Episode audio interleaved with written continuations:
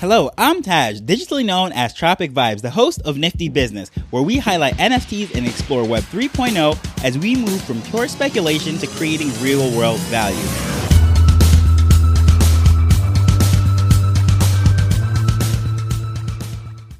This is just one of those weeks when there are so many things going on within the space. There's so many stories, and trying to narrow down and pick which topic I'm going to run with for the day has been pretty difficult for most of this week, especially today. So, today, what I'm going to do is another one of those rundown stories where I will actually cover some news stories, give some takeaways and highlights of everything that's going on, and of course, throw in my opinions here and there. And Normally, that's what I use the newsletter for at niftybusinessweek.com. However, with this, I'm going to have to do an additional one because I usually only feature four stories in that newsletter, but there was, again, just so many headlines, so many different things happening this week, and a lot of this stuff is flying under the radar. Now, for to start with everything, I'm going to go with the stock market. I know this is a nifty show, you know, NFTs, Web3, and all of that stuff, but I just wanted to highlight the fact that in the US, the Dow Jones Industrial Average and all those stock measurements that they use to see how the stock market is doing is actually up. A lot of things are going on. So, of course, this week we saw that the crypto markets have pumped. ETH is going up, and everyone's saying that's because of the merger, which most likely is true. However, let's not just say it is the merger and ETH really carrying everything that is happening over there, and that's why everything is up. No, across the board, even in the stock market. That's why I wanted to bring up the whole thing with the Dow Jones and all these different measurements, and they're looking at things and seeing that the market is rallying. And of course, that has nothing to do with the ETH merger. Generally speaking, the crypto markets is going to go off of Bitcoin wherever Bitcoin goes for the most part. Again, this is, you know, some new fly by night operation that might pump and have a 100x and Bitcoin only goes up or even goes down a few percentages you know, is an outlier. However, generally speaking, the big coins, as far as 10 or at least the top 50, maybe top 100, are going to move with Bitcoin, with a few exceptions here and there. Out of the top 100, maybe five or so might go in a different direction than what Bitcoin goes. But generally speaking, that's how it works. So I just wanted to say that is a good thing. A lot of people are excited on Twitter. However, let's just not get too excited and let's, you know, really watch what's going on because the overall market with everything finance went up this week. So an interesting story that also came out that is the US government is cracking down on Tornado Cash. To summarize what this is basically a quote unquote washing service as far as money can come in or cryptocurrencies can literally come in from anywhere and you put it into this tornado cycle, meaning it's spinning around and you honestly don't know exactly where it's going or what actually happens. The longer it stays in the app, the more moving it goes around. So it makes it virtually impossible to track where funds came from, where it is going, and track and link all of these wallets with individuals and such. So because of this, a lot of people that are doing money laundering or possibly doing some scams and what have you, they will dump the crypto into this thing and makes it that much harder to track and track down. And because obviously when you're stealing money or you're doing illegal things, you don't want it to trace back to a particular wallet. And a lot of the times when people are making their withdrawals and something along the way, there's going to be some sort of connection to a human person that could be trackable. So something like Tornado hides all of that and mixes and matches and makes it very hard to reveal. So the US is cracking down on that. And because of that, certain things are happening as far as with DeFi. And there are certain things that are coming down the pipeline just to look out for to know that if you are a tornado user, possibly using to try to hide for t- taxes and all that stuff, which I do not recommend because I always say this the thing that brought down Al Capone, the mobster from back in the day, was U.S. tax evasions. He got away with murder, he got away with fraud, money laundering, all sorts of different things. But what actually landed him in bars is tax evasion. So, with that said, get an accountant and legally figure out how to pay less taxes, but don't try anything illegal, any kind of shisty things, because trust me, Uncle Sam wants his money.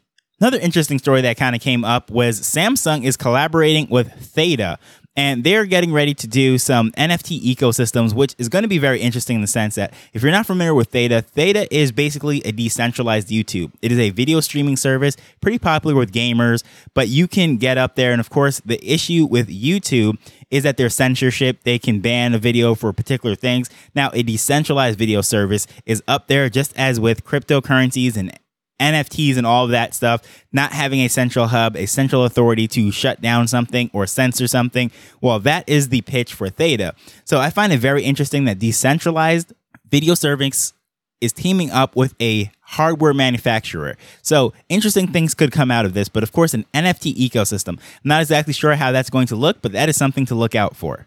So, of course, Meta formerly known as Facebook, is getting deeper and deeper into this Web3 rabbit hole. And they're starting to roll out different things with Instagram. And they're talking about having the NFT features that are now on Instagram rolling out in 100 plus countries will eventually be on Facebook as well. Now, it's very interesting to see because Instagram has a much younger demographics than Facebook, which is very funny. I remember when I got on that, it was young people getting away from their homework assignments and parents. But now, if you talk to teenagers, they will say that Facebook is for old people, which is absolutely hilarious and really shows how quick this space moves. So I would think Facebook would have a, a very hard time as far as integrating NFTs and all of that stuff because it's just an older demographic. Instagram, even over there, when you go and check out some of these pages, as we like to say on Twitter, it's like, oh, Instagram is so Web2. It's because, you know, it really hasn't cracked in over there. So we'll see how all of this stuff actually rolls out and integration. But there's also another story that broke that they're partnering with the Trust Wallet they become the main partner the wallet for Meta and anything that they're going to do with these Instagram NFT rollouts and whatever they do with Facebook. So that's very interesting. So while we're on Facebook and all of that with Meta, what they're doing over there, Dapper has also partnered with Instagram, which will allow the people to showcase their NFTs. And it's going to be very, very interesting based on what I'm reading about that.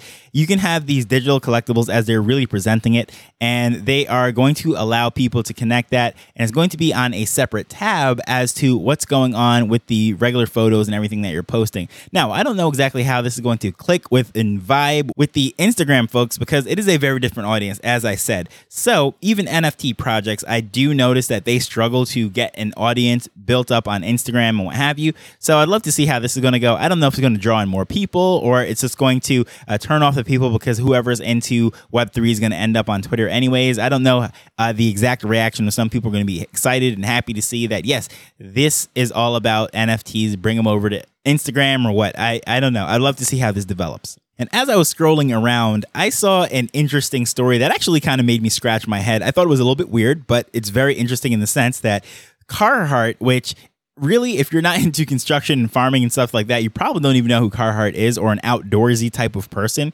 But the reason why I know where Carhartt is because I actually used to do some construction and I think they make the world's best work gloves. They're tough, durable. You can do shingles and do all sorts of things on top of roofing. Nails can rub up on this thing, but yet they're so flexible and comfortable. So I've been a huge fan of Carhartt for, I don't know, 10, 15 years now. And it really shocked me when it said Carhartt filed some trademarks and patents or whatever you want to call it, trademarks for NFTs and some metaverse assets related to the brand. And I just wouldn't necessarily see this brand as being the one that is digital in the metaverse and doing all this stuff. But the interesting thing, which really fits the brand, is the slogan that they trademarked is work in progress. And obviously, as I said, Carhartt is really a working man's brand. Usually, all their marketing, everything is a man. And these are carpenters, farmers, hunters, and people of that nature that are out there just doing rough and rugged things. So, this metaverse NFT slogan of work in progress progress, I think is fitting. That is on brand. So I'd love to see how that's going to go. I mean, we love to say that this is a builder's market and people when you ask them about their project what's going on and they say building building building so if I were them personally, I would try to figure out how to do some sort of spin on that and say, well, if you're going to build, get Carhartt, you know, that sort of thing. Of course, not some cheesy Web2 type of ad, but something that is actually relevant. I hope they spend their time in the space understanding what's going on here, the building culture, and how they can actually put this in here and uh, make things very interesting. But needless to say, I think this is very interesting for the simple fact that this is not a brand that I would expect to be in Web3 or the metaverse. Just like how I was saying, Pearson's, the textbook manufacturer yesterday, uh, textbook publisher manufacturer, as if this is like a, an assembly line with industrial products, but a textbook publisher is entering Web3 and they're going to roll out NFT textbooks. And that is not a gimmick. If you listen to yesterday's episode, you'll hear all I said about that. And with this, I think it's very interesting to see. Now, I don't know exactly how they're going to roll this out because we've seen a lot of clothing brands not exactly catch on, and those are much more geared to the younger, hipper crowd. But with this now, Carhartt, this is not like the type of thing that your average 20 year old is going to be into. This is going to be definitely targeted towards the older folks. So this is not something that's going to be in Roblox. Somehow they're going to figure out how to really tailor this stuff to a mature audience. And I would love to see how they're going to do that. So there's excitement in the air again for rightful reasons. However, you know, a lot of things, there is some questions as to is this a really rally? Is this actually going to last? Or is this some sort of false gold and everything's going to go back down? Now, no one knows the future. However, all I can tell you is that the entire market is that the financial space has gone up. But as far as what we're doing here with NFTs, I can definitely say it was interesting to see ETH finally crack 2000. Everyone was losing their mind on Twitter to say that, you know, we're back. And some people were putting up some great memes and saying, like, I can't believe people are excited right now that ETH is at 2000. But, you know, progress is progress. I personally like to see ETH low personally because I get to get into more things and uh, really dabble into the space, test out different things, and I'm less risk adverse when I'm dropping $50, let's say, as opposed to $500, right? So having NFT projects rolling out at a low price in this market is very interesting. Lets me really want to uh, dive in and test out different things. But it was also interesting to see that Polygon or Matic cracked over that dollar mark again. And WaxP shot up to 12 cents, which does not sound like a lot, but it's very interesting to see. Wax went as far down as eight, if I'm not mistaken. And it was just really uh, interesting to see that usually it doesn't necessarily follow the model as much as everything. As I said before, everything tends to go off of Bitcoin, but Wax sort of does its own thing simply because that is really done on a demand basis. And if you listen to episode number 239, when I interview Lee Jenkins, the head of product over at Wax, explains that it is really a supply and demand blockchain as far as the price goes. These other chains tend to do a lot of manipulation depending what institutional investors are doing or large holders. And there's some interesting things that they can do to really push up that market cap. And as he explained in that episode, that market cap is not really the tell all story. And in fact, it is really a vain model or a number to try to strive for to push up. But that is what a lot of people tend to look for if something is buzzing or whatnot. They look at the market cap. But Wax is a supply and demand supply and demand token, meaning that the higher the demand, the price tends to go up. So if there's a massive drop or something interesting coming out or rolling out, you'll definitely see the coin, the token move up in value in real time. So that is very unique, unlike the majority of them for the most part. Usually it's some sort of news that breaks and not necessarily the demand to spend and buy something. So it's interesting to see that even Wax was up. So I guess that technically means that there's a lot of activity in the space. There is some interest. People are a little bit more excited than they were a couple weeks ago. And that is always good. So, of course, there's a lot of more stories, some smaller things here and there, but those are the main ones that really caught my attention that I wanted to share. Didn't want this week to just pass by because they didn't make the cut for the newsletter. However, I thought those were very interesting. I would share it anyways and make an episode out of it. So, if you found value in this, I would absolutely appreciate it if you would leave a rating and review on whatever podcast app that you are listening to, because it does help out the show in the sense that when people are looking for a new show, seeing those stars, ratings, it does help and encourage them to try it out. So if you do decide to leave one, I absolutely appreciate it. Feel free to send a screenshot over at Tropic Vibes on Twitter, and hey, I might have a treat there for you. But with that said, I just want to thank you for taking the time to listen to this as we're learning and building Web3 together. So until next time, later. The Nifty Business Arrow is not investment advice, it provides insights and information within the space. As with anything, please do your own research before making a decision whether you're making an investment or a purchase.